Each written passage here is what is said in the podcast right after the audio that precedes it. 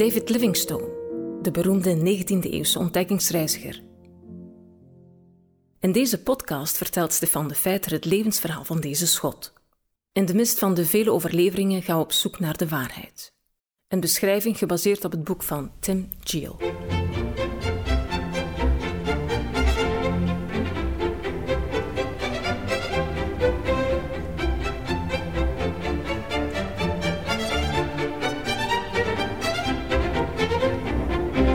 Eindelijk zal Livingstone de befaamde Robert Moffat ontmoeten. Het kost hem een week om van zijn nieuwe missiepost terug te keren naar Kuruman, de plek waar de familie Moffat intussen terug woont en werkt. De Moffats hebben twee dochters van huwbare leeftijd, Anne en Mary.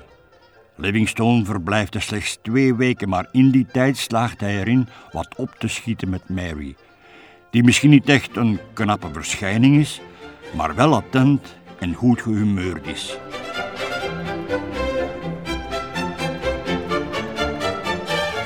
Later zal hij haar formeel ten huwelijk vragen bij zijn volgende bezoek aan Kuruman.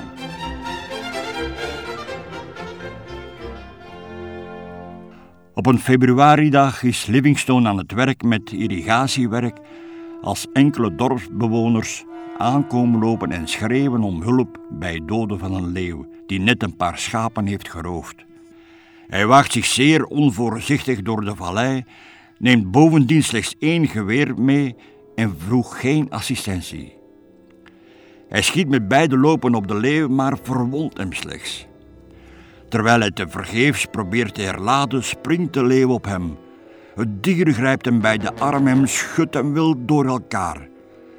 Livingstone's bovenarm is meteen versplinterd. De tanden van de leeuw laten een reeks gaten als schotwonden achter. Livingstone zou een volgende aanval niet overleven, maar wordt gered door de plotselinge verschijning van Mebalwe, een christen-Afrikaan die Livingstone uit Kuruman had meegebracht. Mebalwe, die weet dat zijn meester binnen enkele ogenblikken dood zou zijn als hij niet ingrijpt, grist een geweer van een andere Afrikaan, laat het en schiet met beide lopen. Het geweer mist doel, maar de leeuw wordt wel op dit cruciale moment afgeleid en springt weg om zijn nieuwe belager aan te vallen. Mebalwe wordt ernstig in zijn dij gebeten en een andere man die hem probeert te helpen wordt op zijn beurt in de schouder gebeten. In dit stadium valt de leeuw echter plotseling dood neer eindelijk bezweken aan de wonden die Livingstone hem aanvankelijk had toegebracht. In brieven die hij daarna schrijft, is Livingstone uiterst terughoudend over zijn vreselijke verwondingen. Ongetwijfeld deels om mensen niet ongerust te maken en deels om geen rugbaarheid te geven aan zijn eigen onvoorzichtigheid. In feite is hij wekenlang ernstig ziek en een tijd lang te zwak om op te staan. De wonden etteren gedurende enkele maanden.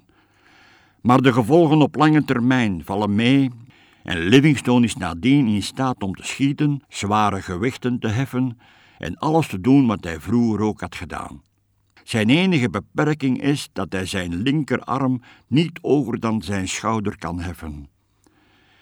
Het is moeilijk om voor te stellen hoeveel pijn hij toen moet geleden hebben, zonder verdoving en zonder hulp van een andere dokter. Hij moest bijvoorbeeld zijn eigen zware versplinterde arm terug in de kom duwen.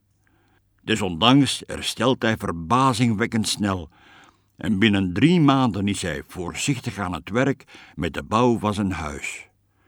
In juli vertrekt hij naar Kuruman voor een korte herstelperiode en in die tijd vraagt hij Mary Moffat ten huwelijk. Ze accepteert het verzoek.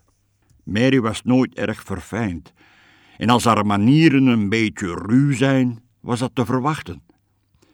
Sinds haar vierde levensjaar woont ze immers al in Afrika.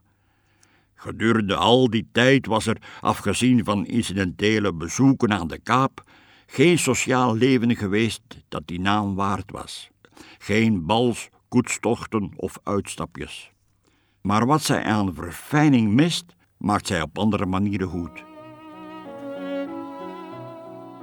Zij is geletterd, en heeft van haar moeder alle huishoudelijke taken geleerd die een zendelingenvrouw moet kunnen uitvoeren. Van het naaien van kleren tot het maken van kaarsen en zeep. Bovendien zal zij nooit heimwee naar Engeland hebben, want Afrika is altijd daar thuis geweest. En dat is een aanzienlijk voordeel.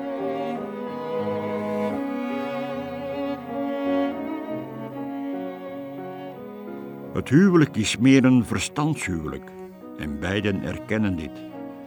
Er was sowieso niet echt een grote vijver van, van christelijke mannen en vrouwen om uit te kiezen en er is tussen Mary en David geen sprake van verliefdheid.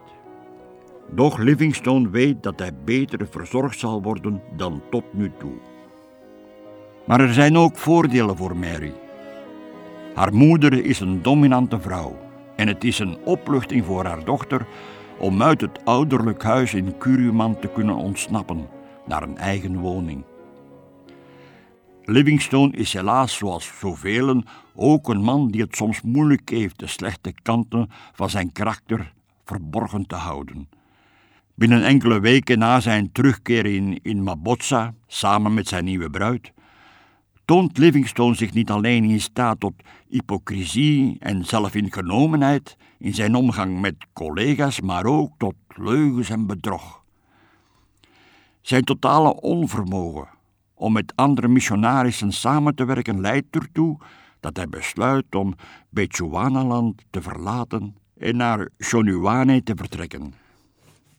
Daar aangekomen schrijft Livingstone trots aan vrienden dat hij nu de meest afgelegen zendeling in Zuidelijk Afrika is, op een lege plek op de kaart. Zijn opwinding is echter van korte duur.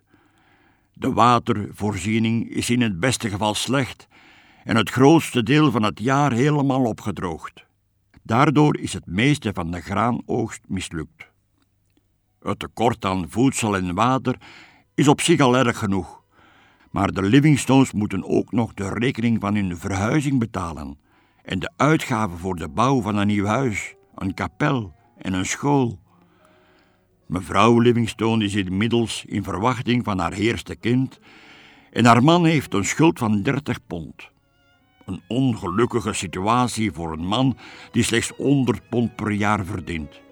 Ondanks de zware arbeid die hij aan de nieuwe gebouwen moet besteden, is Livingstone vastbesloten om, ondanks wat een hopeloze situatie lijkt, de moed erin te houden.